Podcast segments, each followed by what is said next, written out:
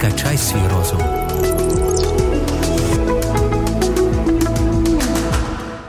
Якось професор філософії на своїй лекції взяв п'ятилітрову скляну банку і наповнив її камінням.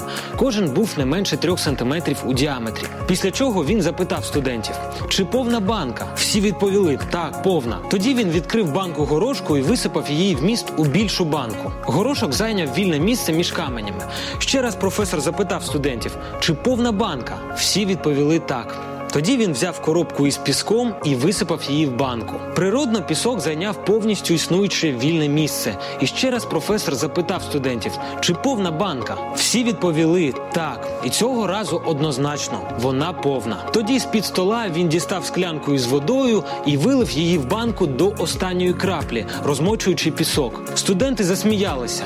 А зараз я хочу, щоб ви зрозуміли, що банка це ваше життя. Камені це найважливіші речі вашого життя родина, здоров'я, друзі, діти все те, що необхідно, щоб ваше життя залишалося повним навіть у випадку, якщо все інше втратиться. Горошок це речі, які особисто для вас стали важливими: робота, дім, автомобіль. Ну а пісок це все інше, дрібниці. Якщо спочатку наповнити банку піском, не залишиться місця, де могли б розміститися горошок і камені. І також у вашому житті, якщо витрачати увесь час і всю енергію на дрібниці, не залишається місця для найважливіших речей. Займайтеся тим, що вам приносить щастя. Грайте з вашими дітьми, приділяйте час дружині, зустрічайтеся із друзями. Буде ще час, щоб попрацювати, зайнятися прибиранням будинку або помити автомобіль. Займайтеся насамперед каменями, тобто найважливішими речами в вашому житті. Визначте ваші пріоритети. Інше це тільки пісок, наголосив професор. Тоді одна студентка запитала його,